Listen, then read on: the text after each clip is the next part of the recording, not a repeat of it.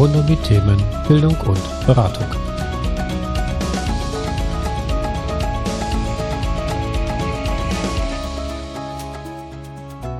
Willkommen zur Folge 5. Ich heiße Jochen Hanisch und freue mich auf unsere gemeinsame Zeit.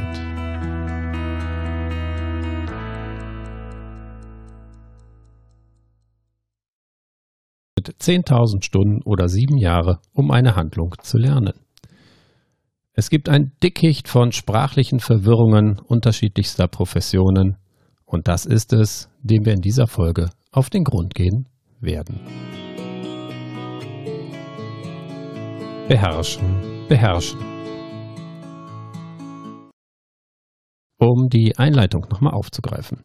Mit der heutigen Folge habe ich mich wirklich sehr, sehr schwer getan.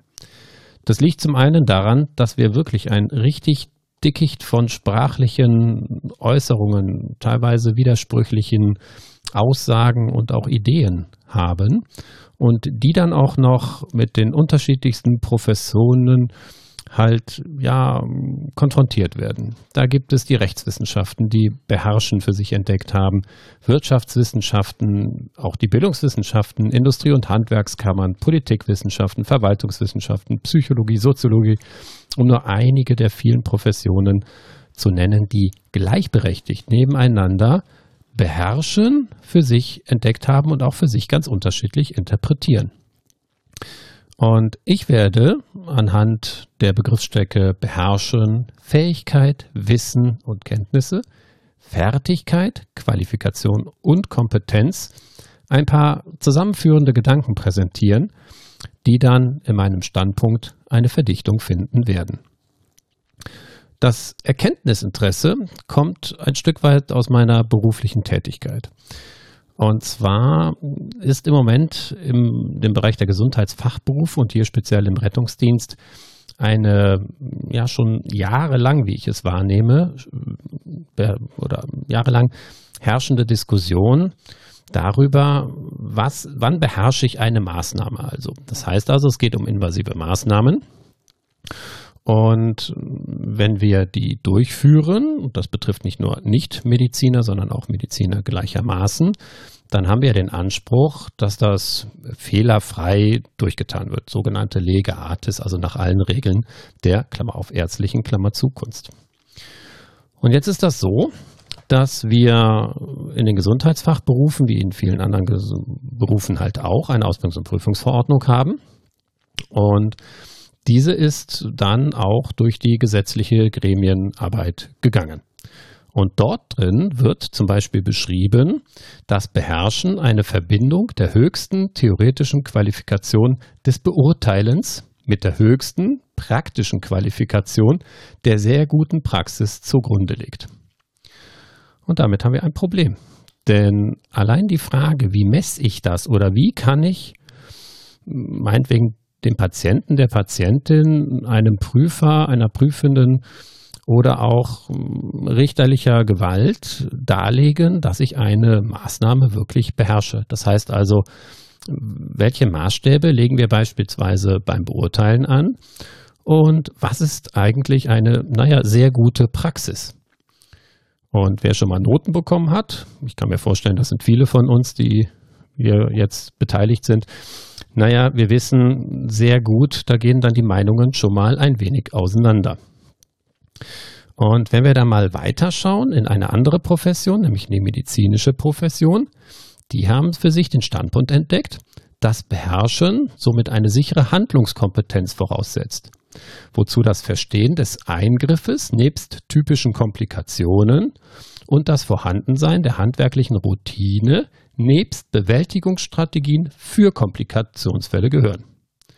Und für die Einschätzung, ob man jetzt eine Routinier ist, finden sich für Ärzte häufig Richtzahlen, die also aufgrund wissenschaftlicher Erfahrung eine Mindestanzahl der bereits geübten und anschließend praktizierten Eingriffe innerhalb eines bestimmten Zeitraumes unter bestimmten Umständen beschreiben.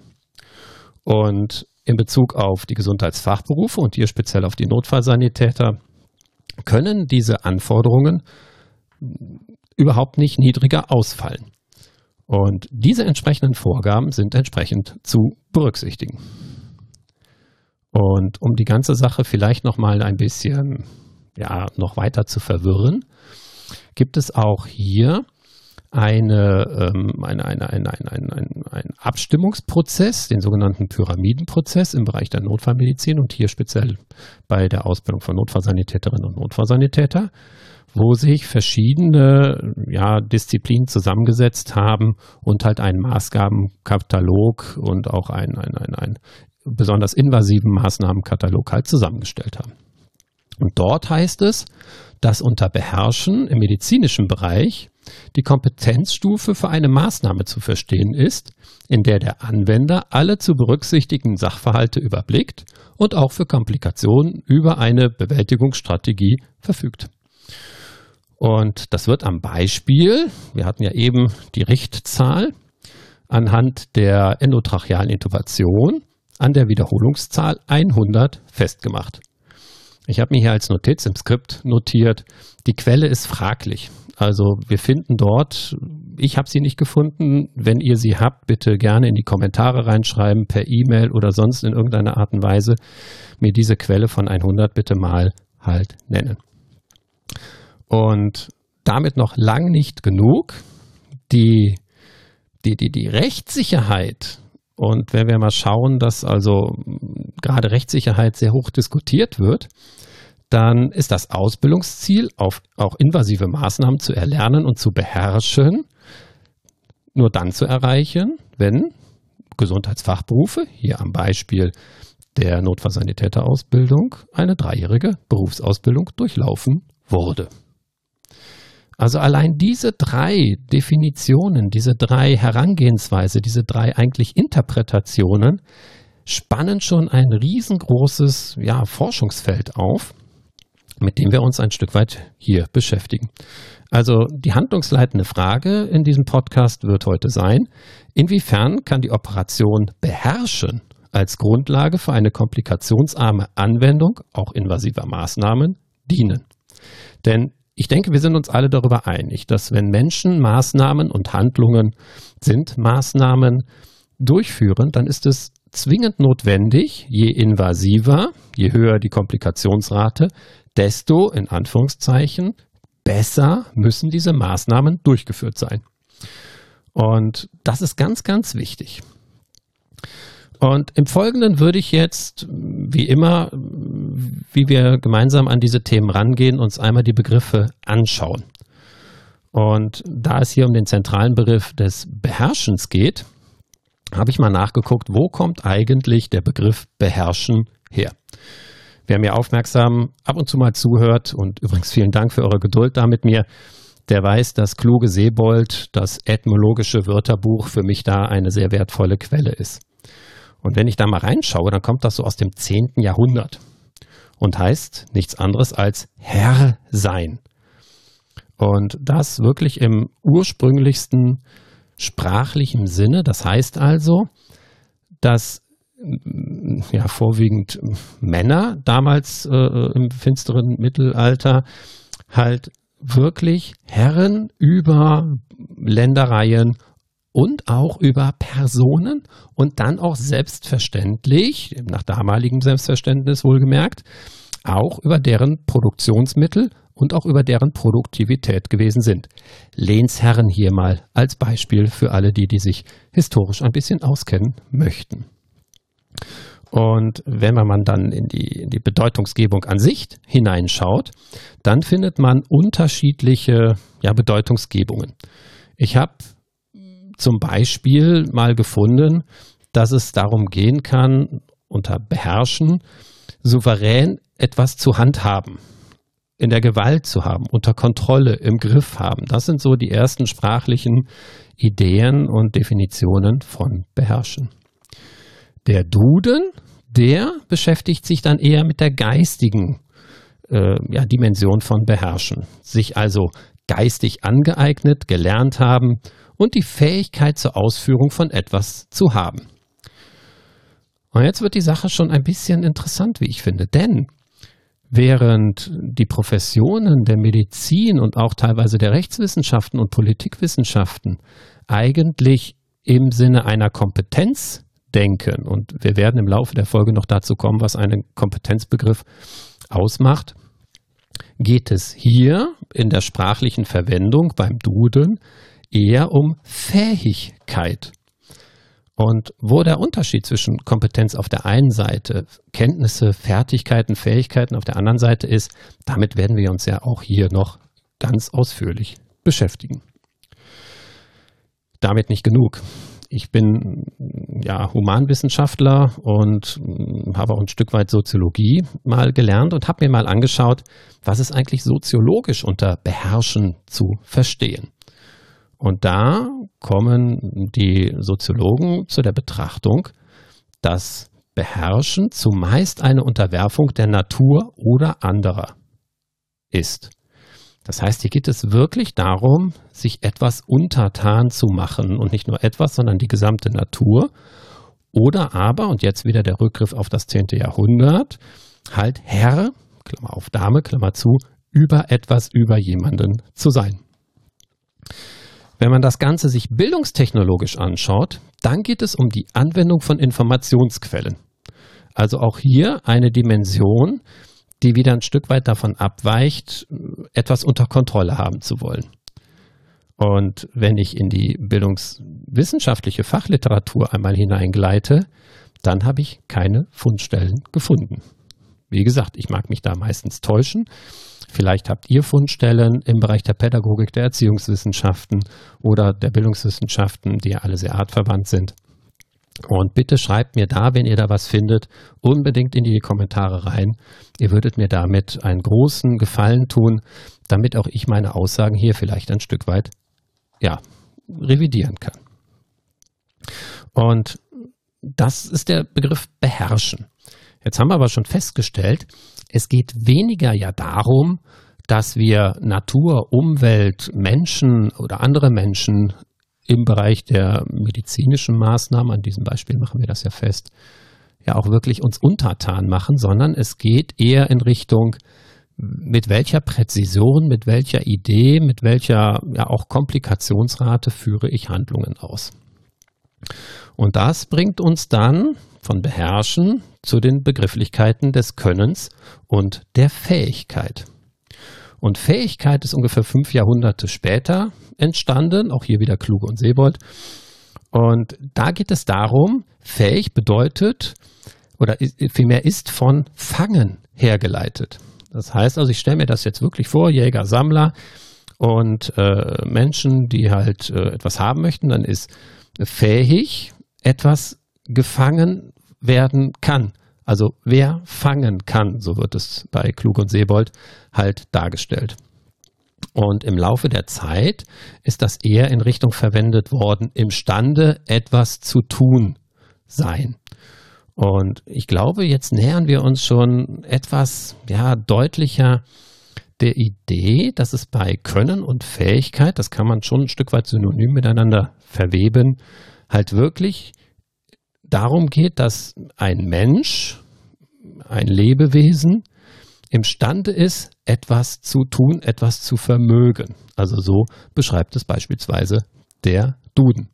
Und daraus geht eine individuelle Bereitschaft hervor, eine ganz spezifische Leistung zu zeigen, die entweder eine spezifische Voraussetzung, hier eine, beispielsweise eine genetische Disposition, oder eine Übung, ein Lernen, ein, eine Erziehung halt ja als Voraussetzung hat, damit Können und Fähigkeit sich überhaupt erst einmal entwickelt.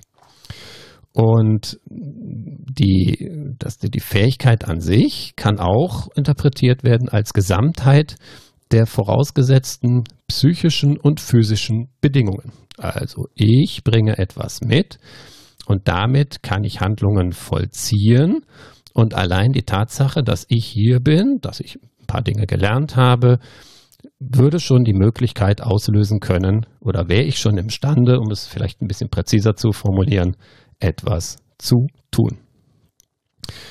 Weiterhin gibt es eine etwas erweiterte Definition, und zwar die Gesamtheit der zur Ausführung einer bestimmten Leistung erforderlichen personalen Bedingungen.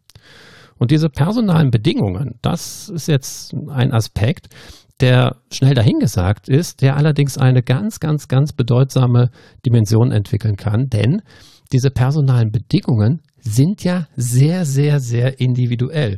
Das heißt also, zwei Menschen unterschiedlich, ja, können Menschen ja gar nicht sein, wenn wir zwei Menschen nebeneinander stellen und sagen, naja gut, jetzt vollzieh du bitte diese Handlung und du vollziehst bitte mal eine andere Handlung. Und selbst wenn beide Menschen die gleiche Handlung vollziehen, gibt es unterschiedliche Dispositionen, sie haben eine unterschiedliche Biografie. Und deswegen ist das so schwierig, auch diese Handlungen miteinander zu vergleichen. Und das führt uns jetzt dazu, dass es nämlich psychische und physische Bedingungen sind, dass es spezifische Voraussetzungen gibt, dass es ein ganz individuelles Lernen gibt, ist das Konzept des Könnens und der Fähigkeiten nichts anderes als ein hypothetisches Konstrukt. Und eine Eigenschaft von hypothetischen Konstrukten ist es, dass sie nicht direkt beobachtet werden können. Damit ich sie aber vergleichbar, sprich messbar machen kann, müssen sie sogenannte Operationen oder eine Operationalisierung beinhalten. Das heißt also, ich muss vorher Kriterien festlegen, anhand derer ich eine Leistung, ein, ein Können, eine Fähigkeit definiere. Also Beispiel. Ich mache einen Podcast. Jetzt habe ich möglicherweise nicht ganz so die dollen Fähigkeiten und auch nicht das dolle Können. Ein Kriterium wäre beispielsweise die Sprechgeschwindigkeit als Sprecher. So, da gibt es, kann ich mir gut vorstellen, bestimmt ähm, ja kluge Menschen, die sich da schon tolle Gedanken drum gemacht hat, mit welcher Wortanzahl pro Minute, Klammer auf, im Podcast sind es so um die 110, habe ich irgendwo nachgelesen, halt eine angenehme Sprechmodulation halt auch erzeugt werden kann, damit man halt Hörer auch vor den Endgeräten entsprechend fesselt. Und das wäre jetzt ein Kriterium, dass wir uns also anschauen, mit wie vielen Wörtern ich jetzt hier meinen Podcast halt gestalte. Und das führt uns dazu, dass wir sagen können, okay, ähm, keine Ahnung, unter 100 sind so viel, über 100 sind so viel, das eine ist eine 1, das andere ist eine 6. Und auch das ist von denjenigen, die diese Operationalisierung durchführen, auch, auch wenn es wissenschaftlich belegbare Kriterien dafür gibt, schon ein Stück weit individuell und von Operationalisatorin zu Operationalisator komplett unterschiedlich. Also, wichtig ist, zusammenfassend, was Operationalisierung anbetrifft, es muss auf eine bestimmte Leistung in einem, mit einem ganz bestimmten Test erfolgen. Andere Leistung, anderer Test. Der Test ist nur für diese Leistung zulässig. Und das ist nochmal ein Aspekt, der uns später nochmal begleiten wird. Es geht allgemein bei Können und Fertigkeiten, Entschuldigung, Fähigkeiten, bei Können und Fähigkeiten um die Ausführung von körperlicher oder geistiger Leistung. Und in aller Regel, ich glaube, da sind wir jetzt auch alle wieder beieinander, wird das Ganze durch Lernszenarien erworben und ist an der individuellen Biografie ausgerichtet. Und wenn wir das Ganze nochmal psychologisch betrachten, dann handelt es sich um Können und Fähigkeiten, um ein sogenanntes verfestigtes psychologisches System mit einer gegenseitigen Beeinflussung. In den Bereich des Wissens und der Kenntnisse. Ein Begriff, der eher aus dem 8. Jahrhundert stammt oder dem zugeordnet wird und drückt halt den am Subjekt erreichten Zustand aus, der durch Handlung erreicht wird. Das heißt also, ich tue etwas, dadurch entwickle ich mich und dann habe ich einen bestimmten Zustand erreicht. Und der wird dadurch beschrieben, dass ich vorher Handlungen durchgeführt habe. Soweit die Etymologie dazu. Und die Idee ist jetzt der eher moderneren äh, ja, Forschungen, ist halt, dass wir einen Qualitätsrahmen haben, das heißt also einen Rahmen, der vergleichbare Bildungsabschlüsse herstellen soll, dass das die Gesamtheit der Fakten, Grundsätze, Theorien und Praxis in einem Lern- oder Arbeitsbereich als Ergebnis von Lernen und Verstehen hergibt. Und der Begriff wird halt auch als Synonym zu Kenntnisse verwendet. Also Wissen und Kenntnisse kann man synonym miteinander betrachten. Ich würde an dieser Stelle gerne auf die Bedeutung des europäischen und des deutschen Qualifikationsrahmens verzichten und nur zwei, drei ja, Aspekte herausgreifen. Es gibt unterschiedliche Ideen und Konzepte inzwischen. Der Ursprung ist allerdings der der vergleichbaren Wirtschaftsleistung. Das heißt also, Land A, Land B haben ähnliche Bildungsabschlüsse und jetzt geht es darum, kann jemand im Land B oder C arbeiten, der im Land Z einen irgend gearteten Bildungsabschluss erworben hat. Und der deutsche Qualifikationsrahmen spricht allerdings von Kompetenzen. Was das ist, wie gesagt, werden wir uns nochmal anschauen. Und jetzt haben wir uns so langsam aber sicher von dem Bereich des Beherrschens hin zu dem Können und Fähigkeiten bis über das Wissen und Kenntnisse hervorgearbeitet. Das sind eher so Begriffe, die sind ja so fluide, so ein bisschen wolkenartig, so kaum und schwer nachzuvollziehen. Konstrukte, hatten wir gesagt. Jetzt kümmern wir uns um einen Begriff, den der Fertigkeit.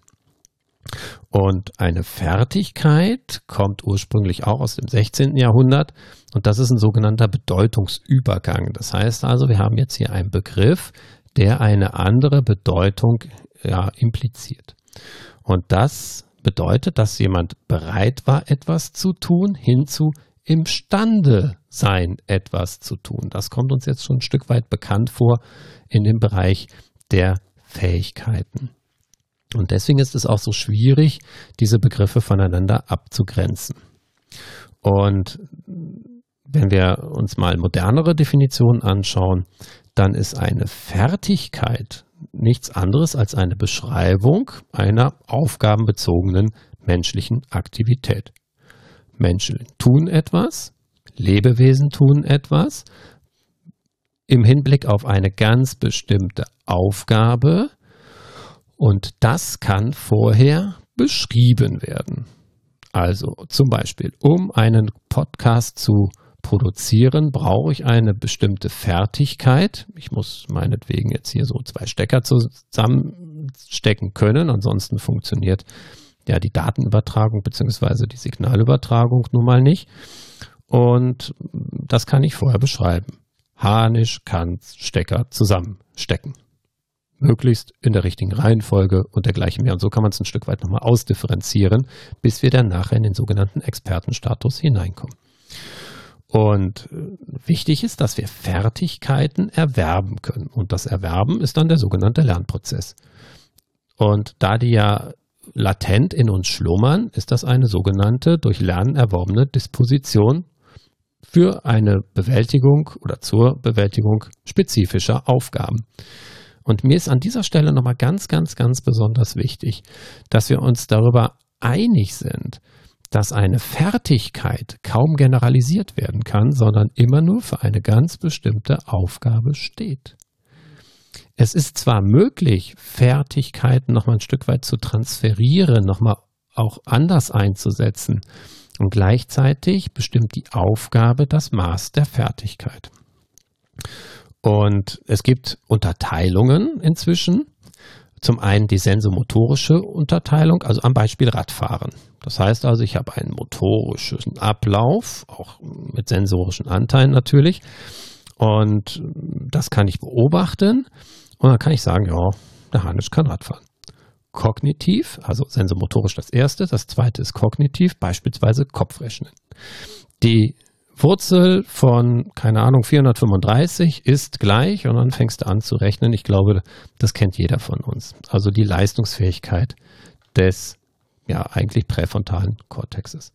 Dann gibt es noch die kognitiv-motorische Fertigkeit, zum Beispiel musizieren. Ich habe in einer anderen Podcast-Folge schon mal beschrieben, dass ich erfolglos Klavier spielen lerne und werde auch an dieser Stelle nochmal darlegen, wieso es eigentlich wirklich so lange dauert, bis wir tatsächlich Handlungen auch gelernt haben.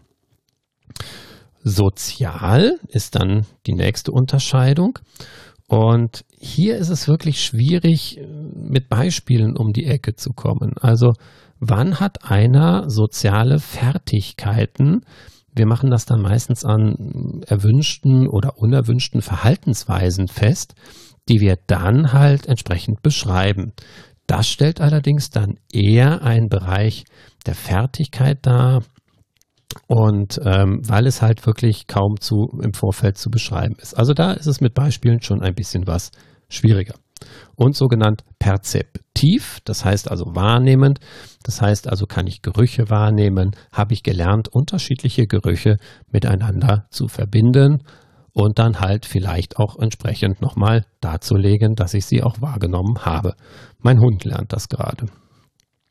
Und an dieser Stelle können wir schon so die erste, ähm, ja, die ersten Vereinbarungen vielleicht miteinander treffen. Fertigkeiten werden beherrscht bzw. erworben. Und wenn wir mal schauen, wo das ist, dann ist hier das erste Mal beherrschen, von dem ich ja gesagt habe, dass ich es in der Fachliteratur kaum gefunden habe, schon mal erwähnt. Aber das ist auch die einzige Stelle, die ich gefunden habe.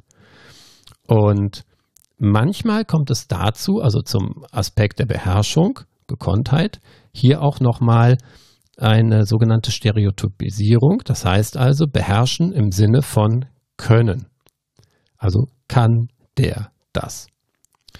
Und im Gegensatz zu Können und Fertigkeit geht es darum, dass, ähm, dass, dass, dass, dass Fertigkeiten konkretes, inhaltlich bestimmtes Können ja schon als Grundvoraussetzung haben, und zwar im Sinne komplexer Verhaltensabläufe. Also das ist schon nichts mehr, was weiß ich, legt den Stift von links nach rechts um 20 Zentimeter, sondern das muss schon etwas wesentlich Komplexeres sein, wie beispielsweise die äh, fällt mir gerade ein, die Bedienung einer Drehmaschine. Das habe ich immer falsch gemacht. Diejenigen, die damit schon mal zu tun hatten, werden wissen, was es heißt, den Meißel in ein Werkstück und nicht vom Werkstück weg zu transportieren. Und eine Fertigkeit, wenn wir das als komplexe Verhaltensabläufe einmal darlegen, dann ist das eine ganz eng umgrenzte Verhaltensweise, die dann durch Übung auch ein Stück weit automatisiert werden kann. Und Automatisation in diesem Sinne bedeutet unter Ausschaltung von Bewusstsein. Ich denke nicht mehr drüber nach. Worüber ich jetzt nachdenke, ist, kann ich das Bewusstsein eigentlich ausschalten, außer vielleicht medikamentös und wer beherrscht da eigentlich noch was? Und wenn wir uns mal anschauen, wie werden Fertigkeiten eigentlich erworben, dann sind das immer Verhaltensänderungen, die ein Resultat einer langfristigen oder längerfristigen Übung darstellen. Der Aspekt ist Übung und Automatisierung. Das bedingt aneinander. Und dann gibt es noch ein paar alte Modelle, einfach der Vollständigkeit halber, die postulieren eine Dichotomie, das heißt also eine Zweiteilung, eine zweigliedrige Einteilung zwischen einer ungeübten Fähigkeit, Entschuldigung, Fertigkeit, ungeübte Fertigkeit und auf der anderen Seite einer geübten Fertigkeit, das heißt, das eine, die ungeübte ist kontrolliert, das heißt, ich muss sehr viel drüber nachdenken, was tue ich denn jetzt da?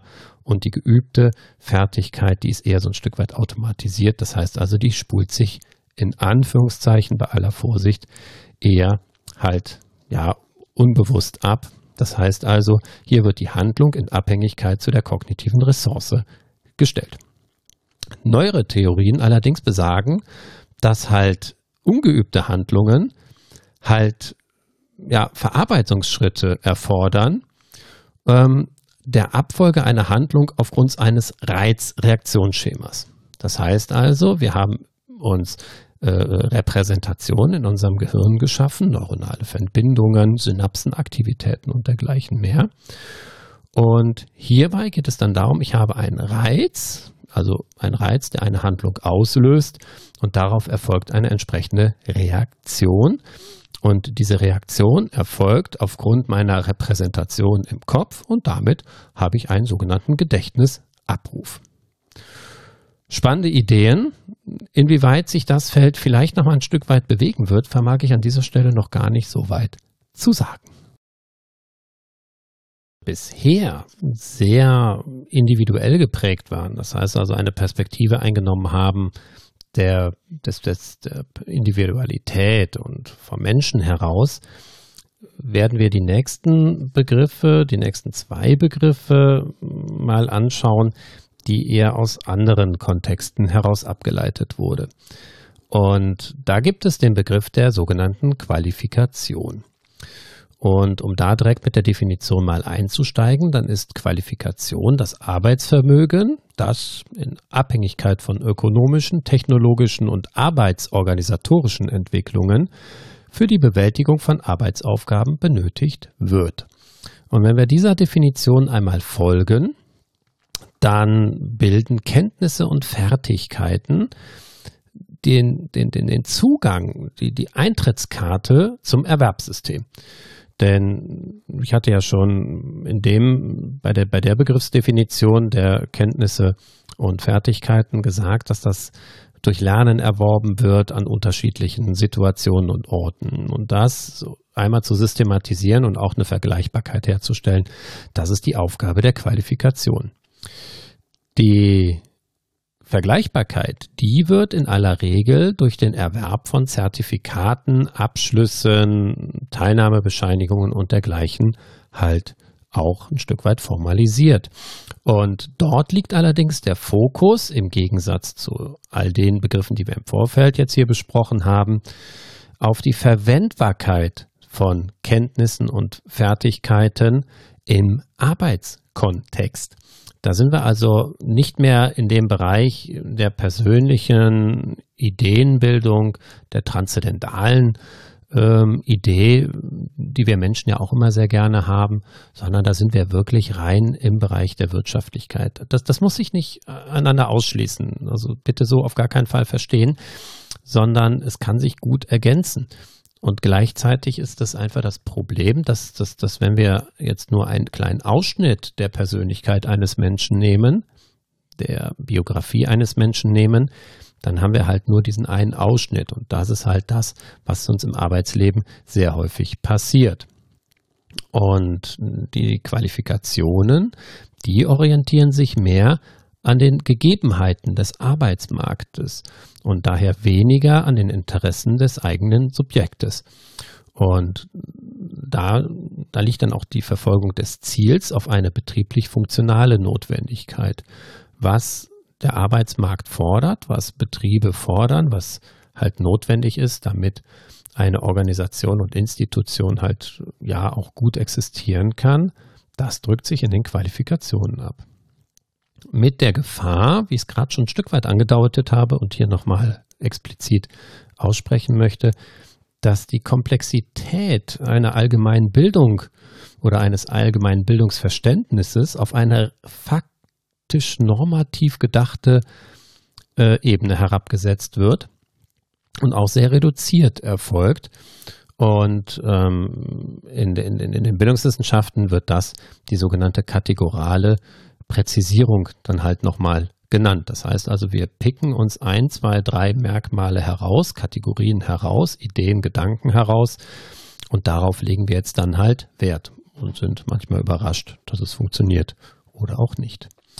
Und ähm, weil das halt wirklich diese Arbeitsidee verfolgt, ist das keine, und ich wiederhole es an der Stelle sehr gerne nochmal, das kommt überhaupt nicht aus dem Bereich der Pädagogik oder der Erziehungswissenschaften.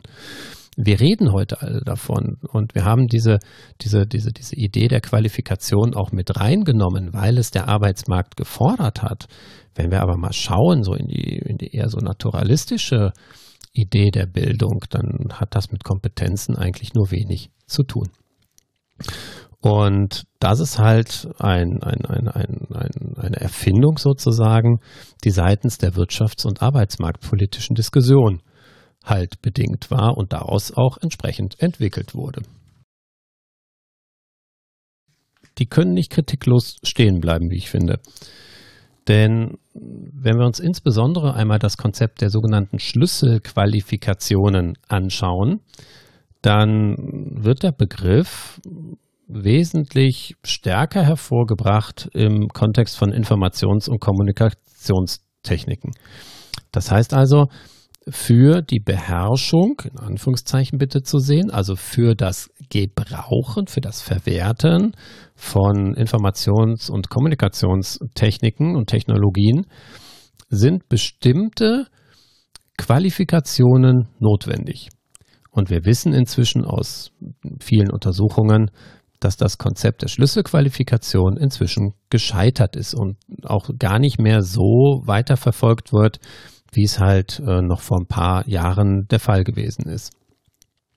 Und das erkennen wir auch daran, dass der Begriff Schlüsselqualifikation, also die Herausarbeitung einer ganz bestimmten formalisierten Abschluss, ja, ähm, total inflationär gebraucht wird.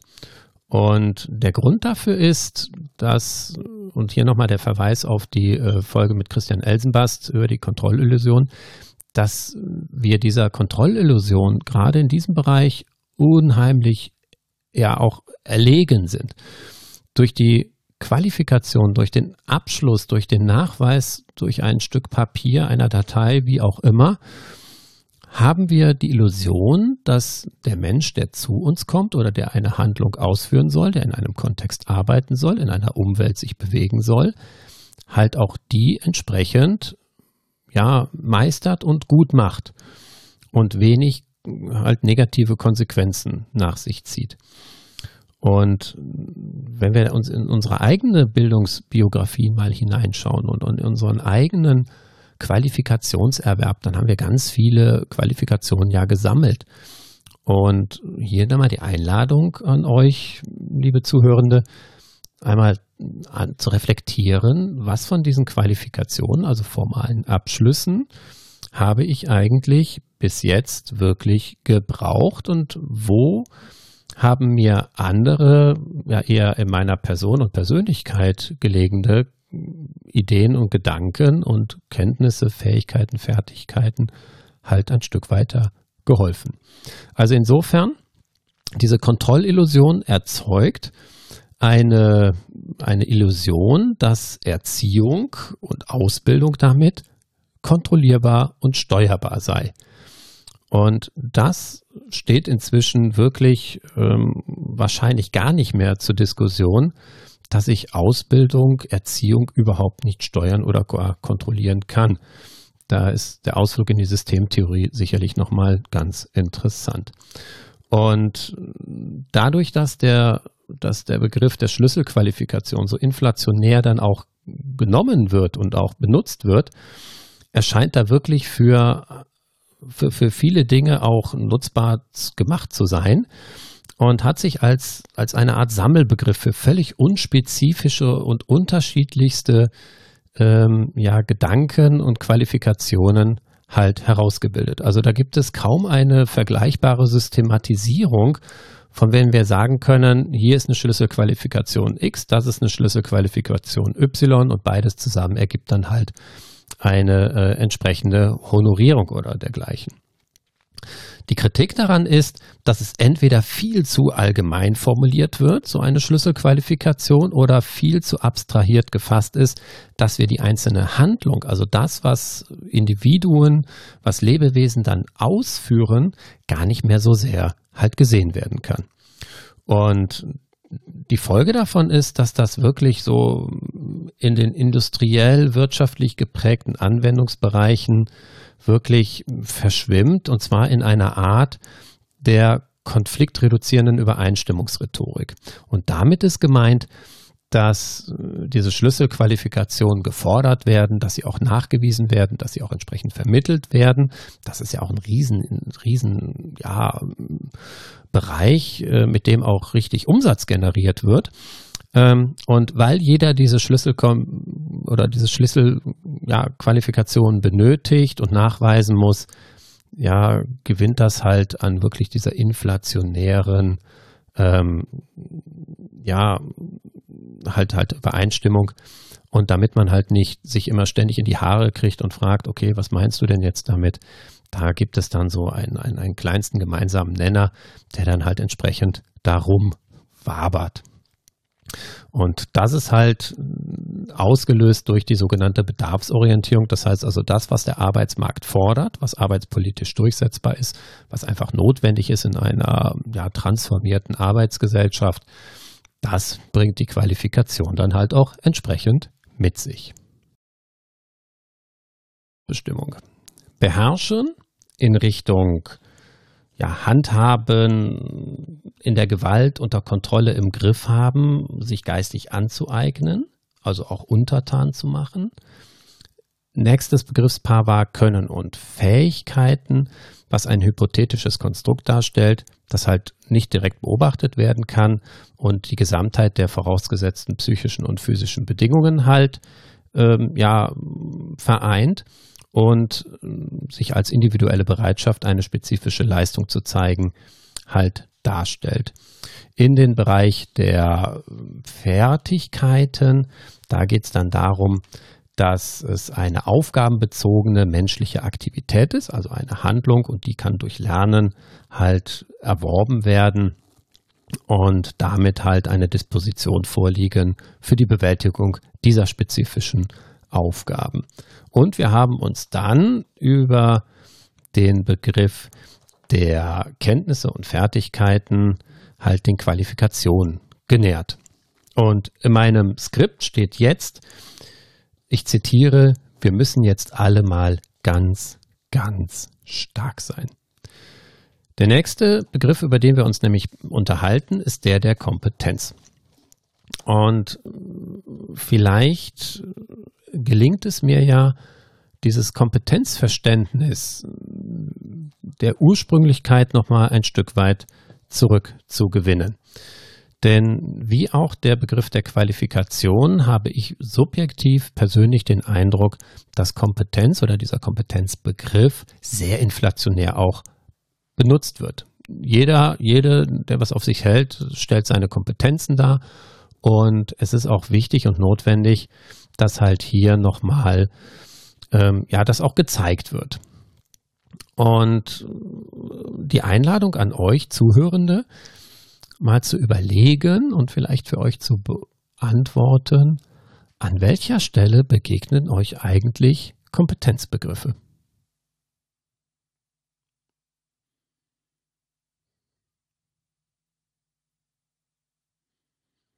Spannend, oder?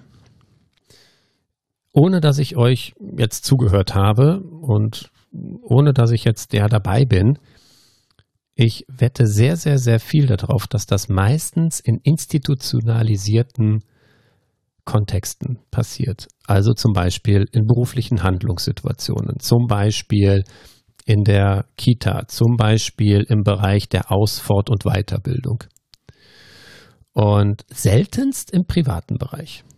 Und das hat den Grund, dass der Kompetenzgedanke als Konzept aus beruflichen Handlungssituationen stammt. Das heißt also, wir haben halt eine Orientierung an den tatsächlichen gesellschaftlichen Herausforderungen und tatsächlich jetzt wirklich im Sinne von, ja, was herrscht? Also was ist hier im Moment als Handlung erforderlich? Welche konkrete Situation habe ich?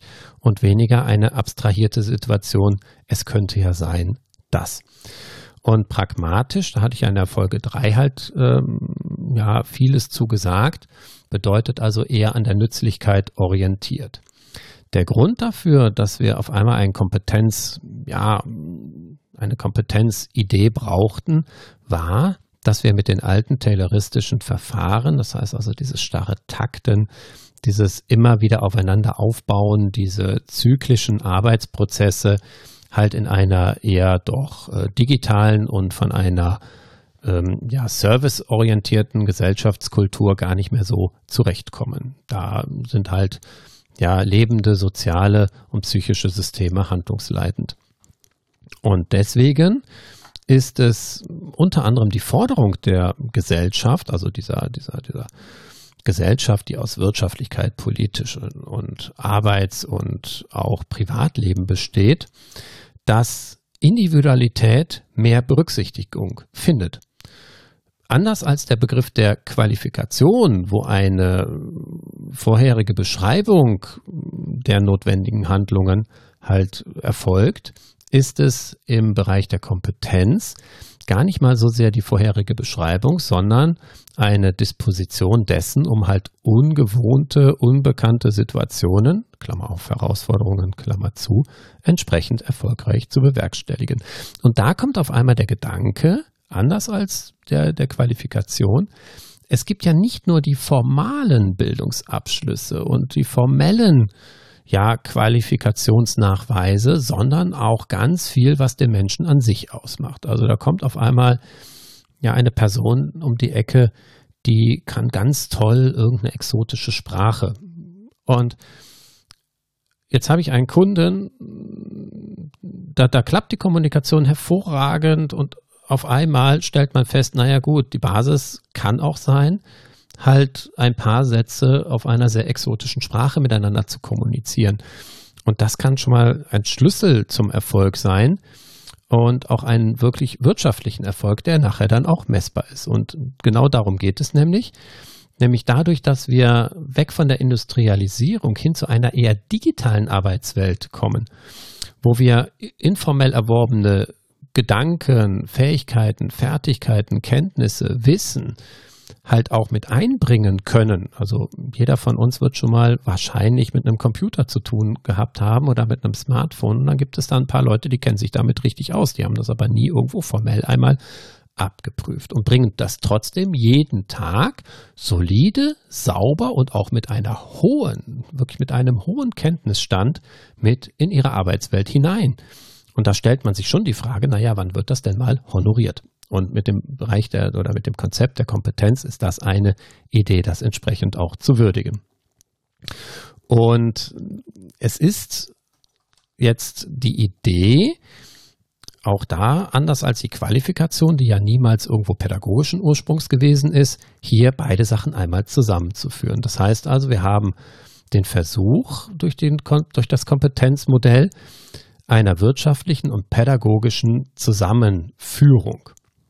Und das ist so ein bisschen wie die Quadratur des Kreises. Also auf der einen Seite gibt es einen Bedarf am Arbeitsmarkt, in der Wirtschaftlichkeit, in einem öffentlichen Raum und auf der anderen Seite gibt es ganz individuelle Bedürfnisse. Auf der einen Seite gibt es eine, ein, ein Streben nach Formalität, um es vergleichbar zu machen, damit wir auch entsprechend mobil sein können. Und auf der anderen Seite gibt es einfach die informelle Bildung von Menschen und Lebewesen. Und das miteinander zu verbinden, das ist das Konzept der Kompetenz, also eine sogenannte Subjektorientierung. Und ich möchte euch an dieser Stelle einfach nur einen kleinsten gemeinsamen Nenner der Definition von Kompetenz halt ähm, ja mal darlegen. Über Kompetenz werden wir nochmal an anderer Stelle mit einer einzelnen Folge entsprechend ja uns nochmal beschäftigen. Und zwar ist es die Definition, dass Kompetenz die Mobilisation des Wissens darstellt. Wirklich als kleinster gemeinsamer Nenner. Kompetenz ist die Mobilisation des Wissens. Und das kann man natürlich weiterdenken. Das heißt also weiterführend und auch der Vielfalt der Individuen gerecht werdend ist Kompetenz als Fähigkeiten in offenen psychischen oder geistigen Herausforderungen selbst organisiert und kreativ zu handeln. Und das ist ein sehr, sehr, sehr hoher und generalisierter Kompetenzbegriff, der dann nachher in sogenannte Grund- und später dann auch in Schlüsselkompetenzen gesplittet werden kann. Im Gesamtverständnis geht es wirklich dadurch oder darum, dass es, dass, dass, dass neuartige Probleme gelöst werden möchten und auch neue Denk- und Handlungsweisen begründet werden. Was Kompetenzen nicht sind, und das ist ganz, ganz, ganz wichtig, Kompetenzen sind keine beliebigen Handlungsfähigkeiten in nur allen erdenkbaren Lern- und Handlungsgebieten. Das sind ja die sogenannten Domänen. Denn eine Kompetenz richtet sich immer auf einen ganz bestimmten Kontext, auf eine ganz bestimmte Situation und was da funktioniert, muss auf der anderen Seite noch nicht mal ansatzweise in einem anderen Kontext fun funktionieren. Und davon gehen wir ja inzwischen dann auch schon ein Stückchen was aus. Ähm, wichtig ist jetzt Fähigkeiten und die, die, die, die Disposition, die muss zu einem sinnvollen und fruchtbaren Handeln halt ja vereint werden und zwar in einer komplexen, offenen und vielleicht auch manchmal chaotischen Situation. Und dieses dieses Handeln, das geschieht dann auch noch ja aus sich selbst heraus. Und ähm, ein Gedanke spielt da ebenfalls noch eine Rolle, das ist die eigene Unsicherheit oder die Unsicherheit der Situation, die halt dadurch ein Stück weit reduziert wird, um halt Lösungen zu generieren. Fertigkeiten, Wissen, Qualifikationen sind keine Kompetenzen. Das ist an der Stelle ganz, ganz, ganz essentiell, wenn wir später unsere Zusammenfassung gedanklich vollführen. Ich sage es deswegen nochmal. Fertigkeiten, Wissen, Qualifikationen hat mit Kompetenzen wenig zu tun. Allerdings, es gibt keine Kompetenz ohne Fertigkeiten, Wissen und Qualifikationen. Das heißt also, damit ich kompetent werde, muss ich schon eine gewisse Fertigkeit haben, muss ich schon Wissen und Qualifikationen mitbringen. Und gleichzeitig nur diese drei Bereiche allein oder die Kombination dessen hat mit Kompetenz gar nichts zu. Wichtigen Begriffe, wie ich finde, schon recht gut definiert. Und ich weiß nicht, wie es euch geht. Also richtig, Fleisch ist jetzt noch nicht am Gerippe dran. Und genau darum geht es jetzt. Wir werden ein paar weiterführende Gedanken miteinander teilen. Komplexe Handlungen enthalten vielfältige Bewegungsabfolgen. Und diese Bewegungsabfolgen sind nun mal aus einzelnen Handgriffen zusammengesetzt. Und wenn wir uns Handlungen einmal anschauen, dann sind das körperliche Richtungsänderungen, auch von Gliedmaßen, in einem dreidimensionalen Raum. Und das sogar noch in der Abhängigkeit der Zeit. Das heißt also, wir spannen ein dreidimensionales Koordinatensystem auf, x, y, z-Achse, lassen eine Stoppuhr mitlaufen und schon haben wir vier Dimensionen zusammen.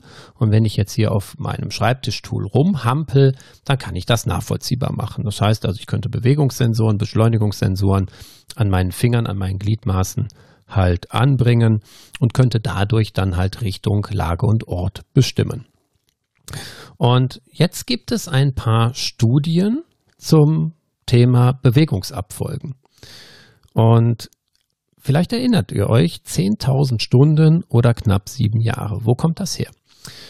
Wenn wir uns mal Musiker anschauen, dann haben die mit 20 Jahren schon 10.000 Stunden mit Üben verbracht.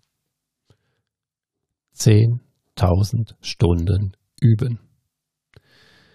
Nochmal, ich versuche Klavier zu lernen, also schon längst nicht mehr, ich habe es aufgegeben. Wir können sagen, wenn jemand 40.000 Stunden Klavier spielt, dann kann dieser Mensch das. Völlig egal, ob er begabt oder unbegabt ist. Und das finde ich eine wirklich, das finde ich eine Zahl. Also 10.000 Stunden mit Üben verbracht. Und wenn wir uns das mal anschauen, Jetzt, die wenigsten von uns werden Musiker sein und jetzt geht es darum, mal zu überlegen, wie viele Handlungswiederholungen müssen eigentlich gegeben sein, damit wir eine optimale Leistung erreichen. Das ist ja die Ausgangsfrage, mit der wir uns hier eingehend beschäftigt haben. Also Maßnahmen müssen beherrscht sein. Beherrschen im Sinne jetzt hier einer optimalen Leistung inklusive der Komplikationen. Und nochmal zur Erinnerung, da stand die Zahl 100 bei endotrachealen Intubationen im Raum. Es gibt eine Studie über Zigarettenherstellerinnen. Entschuldigung, Zigarrenherstellerinnen. Die werden gedreht und äh, in einem Urlaub auf äh, Kuba habe ich mir das mal angeschaut. Da wusste ich noch nicht allzu viel von dem, was ich jetzt hier gerade von mir gebe. Und ähm, wer, wer da sich einmal mit beschäftigt und sich das einmal anschaut, das sind schon durchaus komplexe Handlungsabfolgen. Was schätzt ihr, wie viele Handgriffe braucht es, damit ich eine optimale Leistung beim Zigarrenherstellen erreiche? Ein bis zwei Millionen. Das ist eine Hausnummer. Das sind circa sieben Jahre bei einem normalen Arbeitstag. Ich habe das irgendwann mal auf, ausgerechnet hier. Das sind, was weiß ich, 1250 pro Tag bei acht Stunden Arbeit, 250 Wochen und so weiter und so weiter und so weiter. Also das sind richtig, richtig äh, lange Zeit und ähm, die wir dort haben, damit wir einfach ähm, eine optimale Leistung erzielen. Und das führt uns jetzt zu zwei Gedankengängen. Erstens, es braucht ziemlich lange und ziemlich viele Wiederholungen, damit ich eine optimale Handlung ausführe. Ein bis zwei Millionen beim Zigarrenherstellen. Und wir haben nach diesen sieben Jahren circa und nach den zwei Millionen ja, Handlungen festgestellt, dass es immer noch Verbesserungspotenzial gibt. Das heißt also, Handlungen können auch nach einer sehr langen Zeit noch optimiert werden, um halt das optimale Lernen oder die optimale Handlung entsprechend auszuüben. Allerdings einschränkend ist, dass wir eine exponentiell abnehmende Kurve haben. Das heißt also, während die Lernkurve dort sehr hoch ist und sehr schnell geht, in den Anfangszeiten haben wir dann so ein Plateau und dann fällt das wieder ab und dann braucht das Ewigkeiten, bis ich wirklich meine Handlung dann nochmal ein Stück weit optimiere. Und wenn wir uns mal die Kommentierungen in den Gesetzen entsprechend halt anschauen, dann werden wir feststellen, dass dort eigentlich weg von Beherrschen hin Kompetenzen gefordert sind. Und wie passt das jetzt zusammen? Und ich würde mit euch nochmal einen kurzen Schlenker in Richtung Diversität gehen. Denn ich glaube, ähm, dass wir in unserem Handlungskontext ähm, im Moment eine große Diskussion um Diversität haben, um Migration, Inklusion und auch halt gerade im Bereich der, der beruflichen Bildung. Und die aktuelle Entwicklung ist allerdings im Moment noch sehr still. Das heißt also, wenn wir mal schauen, Bildungskontext und Diversität, da gibt es kaum Publikationen zu. Sind aber in Bezug auf Soziologie und der Bildungswissenschaften sehr bedeutsam, wie ich finde und sind auch schon, wie ich gerade schon sagte, in der beruflichen Handlungspraxis halt entsprechend wahrgenommen. Nur wahrgenommen. Ob sie angekommen sind, das wage ich an der Stelle tatsächlich mal zu, ähm, ja, zu, zu, zu, zu bezweifeln. Allerdings die Forderung nach einer wirklich einer, einer Diversität, die haben wir schon sehr, sehr lange. Und deswegen ist es wichtig, dass wir jetzt echt mal Fahrt aufnehmen. Was bedeuten all unsere Überlegungen denn jetzt eigentlich für die Praxis? Fertigkeit versus Fähigkeit sind begrifflich sehr diffus. Viele sprachliche Herleitungen haben das belegt. Und wichtig ist, dass wenn wir uns zukünftig unterhalten, dass wir vorher die Begriffe einmal miteinander abgleichen und ein gemeinsames Verständnis und Verstehen darüber, was das inhaltlich bedeuten soll, halt auch entsprechend herstellen. Das wiederum, oder das ist das Wichtige, schafft dann halt Nachvollziehbarkeit in der Bedeutung, was ja eigentlich überhaupt nichts Neues ist. Deswegen startet ja jeder unserer Podcasts hier auch mit einer entsprechenden Begriffsdefinition. Fertigkeit ist konkret aufgabenbezogen und zwar unmittelbar auf eine beobachtbare Handlung, die durch Lernen erworben wurde. Eine Fähigkeit ist eher ein hypotheoretisches Konstrukt, das nicht unmittelbar beobachten werden kann und das umfasst die personale Biografie genauso. Und jetzt halt die Frage, die ich stelle, Musikerinnen, Zigarrenherstellerinnen. Sind diese eigentlich mit komplexen Handlungen in Gesundheitsfachberufen vergleichbar? Und ich denke, ja, denn beide verfügen über viele gemeinsame Handlungsbereiche, zum Beispiel die der Präzision. Also jeder, der schon mal in einem Konzert gewesen ist, völlig egal welcher Couleur, wird sich Gedanken darüber gemacht haben, wie kommen diese Töne eigentlich präzise aus Instrumenten heraus und dann auch gerne die Stimme als Instrument halt nehmen. Es ist dynamisch, das heißt also, die Situationen verändern sich. Spielt ein, ein, ein, ein Musiker, eine Musikerin etwas schneller, etwas langsamer, haben sie zu adaptieren. Es gibt einen Dirigenten, der dieses gesamte Konzert dort entsprechend halt ja auch äh, versucht, in eine gute gemeinsame Basis zu überführen. Und wir haben das sogenannte verschachtelte Wissen. Und das finden wir bei den Zigarrenherstellern genau das Gleiche. Auch dort ist eine sehr präzise Handlung gefordert. Dort ist ein sehr tiefes Wissen davon gefordert, wie halt über die Jahre hinweg die Qualität von Zigarrenblättern halt entsprechend gehandhabt werden muss. Wir haben die Zeitabhängigkeit, also die, die, die Manufakturen haben schon eine hohe Arbeitsdichte bei einer sehr geringen Zeiteinheit. Und letztendlich auch wechselnde Umwelten definieren alle meine entsprechenden Handlungen. Das heißt also, Fazit, ja, wir können in den medizinischen Gesundheitsberufen oder in den Gesundheitsberufen allgemein die Studien, die wir oder die Erkenntnisse, die wir bisher gewonnen haben, auch transferieren, weil es einfach komplexe Handlungssituationen halt gibt. Und wenn ich jetzt überlege, wie lange werden Handlungen eigentlich beispielsweise, weil ich mich da recht gut zu Hause fühle, im rettungsdienstlichen Kontext gelernt? Und das am Beispiel des Megacodes, das heißt also der Herz-Lungen-Wiederbelebung der Reanimationsabläufe. Dann, wenn es Glück ist, haben wir keine Ahnung, 5, 6, 7, 8, 9, lassen Sie es 20, 25, 30 Wiederholungen sein eines komplexen Handlungsablaufes, nennen wir es Megacode. Damit kommen wir noch lange nicht an die Übungsstunden von Musikerinnen ran und schon gar nicht an die ein bis zwei Millionen Handlungs, ja, die wir dann halt entsprechend ähm, bei Zigarrenherstellerinnen halt haben. Und da zähle ich die Anzahl der Einsätze gerne noch mit. Also was ich in meinen, keine Ahnung, 15 Jahren Rettungsdienst an Reanimationen durchgeführt habe, grenzt noch nicht mal ansatzweise an ein bis zwei Millionen dran und schon gar nicht an 100. Also das, das weiß ich jetzt gar nicht so genau. Ich habe es nicht nachgezählt. Aber das sind einfach Fragen, die wir dort halt entsprechend mal beantworten müssten. Dazu kommt, dass die Ausbildungszeit, ein bestimmter Zeitkontingent oder bestimmte Zeitkontingente auf die unterschiedlichsten Handlungen verteilt werden. Wir haben ja nicht, keine Ahnung, jetzt 1920 Stunden schulisch Zeit, um auf eine komplexe Handlung vorzubereiten. Und weiterhin ist die Erkenntnis, jetzt mal weg von dem Individuum, was lernst du, was tust du, hin zu einer Deutungshoheit. Wer hat eigentlich im Moment die Deutungshoheit darüber, was beherrschen, also was das Ausführen, was das präzise Ausführen von Handlungen anbetrifft? Und das sind meiner Wahrnehmung nach Juristen und Mediziner. Und ich stelle an dieser Frage auch sehr konfrontativ die Frage nach der Legitimation. Denn Lehr-Lernkontexte, Lehr-Lernprozesse, Beurteilung von Handlungen, das ist doch eigentlich die Domäne von Pädagoginnen, Pädagogen, Erzieherinnen und Erziehern. Und die Frage ist, wo kommt das Ganze her? Naja, wahrscheinlich da, dass halt Rechtsprechung sich halt auch über einen, ein, ein, ein, ein Bereich halt ähm, ja, erhebt, was ja in einem Rechtsstaat auch gut so ist. Ich möchte das gar nicht werten. Ich stelle es nur in der Tat einmal fest und versuche das auch ein Stück weit in Frage zu stellen.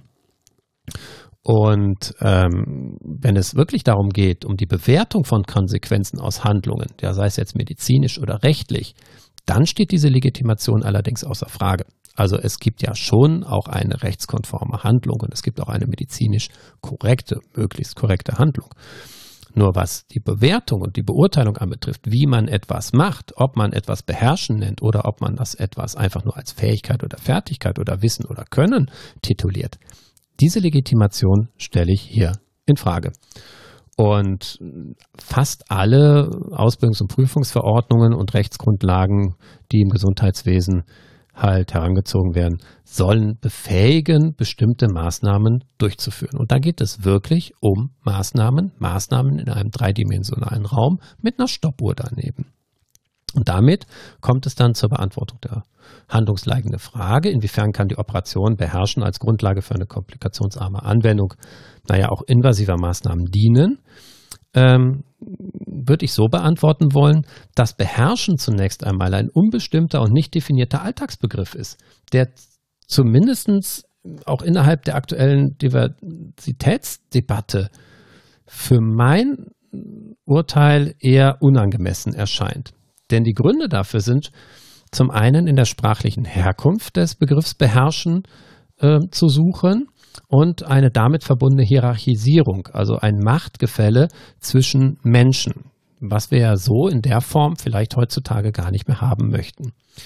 Und wenn wir da nochmal die Soziologie zur Rate ziehen, dann kommen diese Unterwerfungsgedanken nochmal mit ins Spiel. Das heißt also, in dem Augenblick, wo ich über Beherrschen etwas definiere, geht es wirklich um Unterwerfung in einer hohen Hierarchisierung, wo auch wenig Widerspruch zugelassen wird.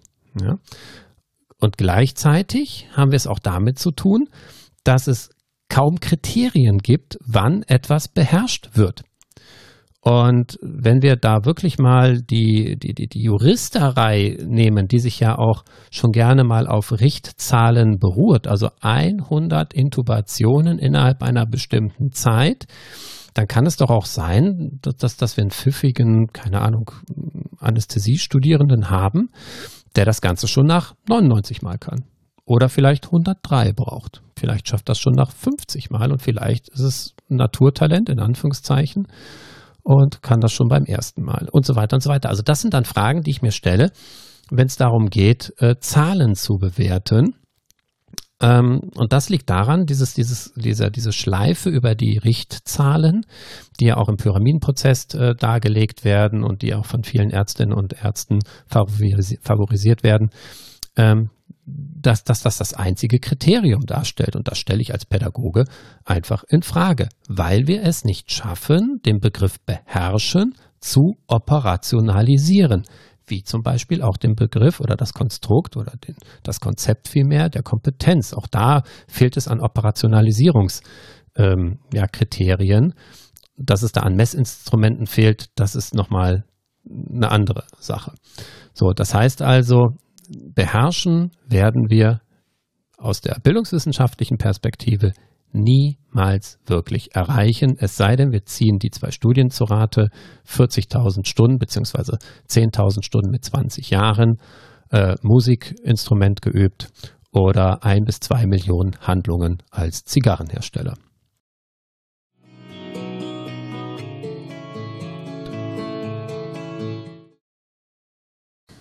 Umgangssprache hat nichts in der beruflichen Bildung zu suchen. Umgangssprache, was Bedeutungen anbetrifft, hier beziehe ich mich dann auch auf die Definition des Dudens. Und eine gleichgemeinte Verwendung von Begriffen, die unterschiedliche Assoziationen haben, ist schwierig und kann durchaus zu, zu großem Unverständnis halt führen. Und teilweise wird Beherrschen und Kompetenz in einen Zusammenhang gebracht, der jedoch gar nicht existiert. Und ich habe es dargelegt, denke ich, beherrschen ist nun einmal keine Kompetenz. Weshalb verwenden wir das denn da eigentlich? Ich stelle weiterhin die Frage nach der Deutungshoheit. Wer darf also sagen, ja, eine Maßnahme ist beherrscht, eine Komplikation ist beherrscht und woran, an welchen Kriterien machen wir das eigentlich halt fest? Und alles, was was, was, was das Erklärungsfundament von Beherrschen ist, obliegt bisher bildungswissenschaftlich fernen Disziplinen. Politikwissenschaftler, Rechtswissenschaftler und Medizinerinnen und Mediziner haben sich in diesem Feld bis jetzt aufgehalten. Und deswegen ist also der Begriff des Beherrschens weit von bildungswissenschaftlichen Definitionen halt auch entfernt was es ja dann auch übrigens so schwierig macht, entsprechend nachzuweisen, dass jemand eine Maßnahme beherrscht. Was mich besonders umtreibt, und das ist mir vor allen Dingen auch bei der Vorbereitung auf diesen Podcast sehr deutlich nochmal vor Augen geführt worden, es ist oder dieser Begriff beherrschen ist ein Anachronismus aus dem 10. Jahrhundert. Und insbesondere die aktuelle Debatte um Diversität, Migration, Inklusion hat nach meinem Verständnis überhaupt nichts mehr damit in Verbindung zu bringen, dass es um hierarchische Verhältnisse geht. Sich etwas zu unterwerfen, sich eine Handlung zu unterwerfen oder sich Menschen zu unterwerfen, ist heutzutage sicherlich obsolet. Und da die Assoziation des Beherrschens zumeist kognitiv erfolgt, Beherrschen allerdings eine Handlung darstellt, ist es auch einfach schwierig, das übereinzubringen. Und wie ich ja eingangs schon formulierte, in dem Erkenntnisinteresse, es gibt zwei Keywords, die nennen sich Verstehen und sehr gute Praxis aus diesem Referentenentwurf, sind überhaupt nicht zu operationalisieren und deswegen überhaupt nicht nachzuweisen und auch nicht formell zu beweisen, dass etwas halt als Handlung präzise ausgeübt wird. Beherrschen wird genannt in den meisten Fällen und Kompetenzen ist gemeint. Und die Kompetenzen, die werden auch noch zu einem Überfluss zur Überprüfung der Ausbildungsziele herangezogen. Und auch die Begrifflichkeiten Fähigkeit und Fertigkeit werden komplett durcheinander gebracht. Und an keinster Stelle wird vor der Bewertung von beruflichen Abschlüssen eine spezifische und kontextsituierte begriffliche Definition vorgenommen. Und das nimmt uns infolgedessen die Möglichkeit eines nachvollziehbaren und an zuvor beschriebenen Kriterien ausgerichteten Begründungsrahmens. Also wenn ich vorher nicht mal definiere, wovon reden wir eigentlich und wie ist was eigentlich gemeint und auch von Begriffen einmal ablassen, wie soll ich denn Auszubildende auf etwas vorbereiten, was ich dann nachher möglichst operationalisiert, also an Kriterien orientiert, abprüfen möchte. Und wenn wir jetzt in Richtung Messen einmal gehen, dann sind selbst naturwissenschaftliche Messungen halt fehlerbehaftet. Und hier denken wir ja immer, dass es genaue Messungen gibt und die gibt es ja auch. Es gibt schon sehr genaue Messungen, aber ähm, auch dort kommt es immer wieder zu Messungen. Anderer Ort, anderer Fehler, gleicher Fehler, selber Ort und dergleichen halt mehr. Und wie soll denn dann bitte schön, wenn wir naturwissenschaftlich schon einräumen, dass es Messfehler gibt, wie soll denn ein Begriff wie beherrschen gemessen werden können? Und ähm, da sind wir dann anhand einer Wiederholungsrate, also 100 Intubationen an diesem Beispiel nochmal festgemacht. Und das ist nur ein Beispiel, wir könnten da viele nochmal nehmen. Ähm, das halte ich für völlig, ähm, ja, überhaupt nicht haltbar. Und ähm, wenn wir nochmal auf die reine Wiederholungsrate gehen, dann erinnere ich an dieser Stelle immer wieder gerne nochmal an die ein bis zwei Millionen Handgriffe von Zigarrenhersteller und Herstellerinnen. Nennen wir es doch Fertigkeiten. Der Begriff Fertigkeiten passt nach meinen Dafürhalten wesentlich genauer. Es braucht sehr lange, bis wir die geübten Fertigkeiten auch wirklich automatisiert repräsentiert haben. Das hatte ich dargelegt. Fertigkeiten können wir allerdings operationalisieren. Das heißt also an vorher ausgerichteten Kriterien und Beobachtungsinstrumenten und präzisen Handlungen in einem dreidimensionalen Raum unter Beachtung der Zeit auch entsprechend nachweisen. Die Operationalisierung oder die Operation bedeutet Demonstration und demonstrieren ist ein Vor- und Durchführen, also ein psychomotorisches ähm, Betrachtungsbereich, ein psychomotorischer Betrachtungsbereich. Es geht um eine anschauliche Darlegung und eine Beweisführung und an Beispielen veranschaulichte Handlung. Das Ganze kann erklärend und beispielhaft gefolgt, äh, äh, folgen. Und was für unsere Konzeption vielleicht jetzt noch ganz, ganz, ganz ähm, interessant sein dürfte, ist, dass etwas geplantes, also vorweg assoziiertes und durchdachtes ähm, Handeln in allen Einzeleinheiten oder in allen Einzelheiten verwirklicht werden muss. Und das kann ich beobachten. Das heißt, ich habe sogar ein Messinstrument dafür. Und damit bin ich dann in der für das angestrebte Ergebnis halt in einer äh, vorgesehenen Weise oder in der erforderlichen Weise und damit kann ich dann also auch nachweisen anhand der Demonstration, also der Operation Demonstration, dass ich eine Handlung in einem dreidimensional aufgespannten Raum halt voll oder vollführt habe und die Präzision, sprich Zeit und Ort, das ist mit ein Kriterium, den wir dort halt zu Rande ziehen können. Das heißt also, Vielleicht schaffen wir es ja, dass Menschen darüber nachdenken, dass der Begriff beherrschen durch den Begriff der Fertigkeit ersetzt wird und damit dann halt auch wirklich ein guter, solider, auch in einem bildungswissenschaftlichen Rahmenbereich nachvollziehbar dargelegt wird.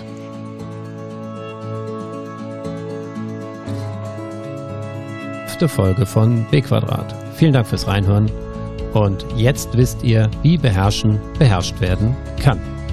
Ich freue mich schon auf unsere nächste gemeinsame Folge und bis dahin alles Gute. Welche Erkenntnisse habt ihr aus der Folge gewinnen können? Vielleicht mögt ihr mir diese in die Kommentare hineinschreiben. Und falls ihr, liebe Hörer, direkt mit mir sprechen wollt, schreibt mir auf Instagram, Facebook und Co. Ich freue mich auf jeden Fall über euer Feedback. In diesem Sinne, bis ganz bald, euer Jochen Hanisch.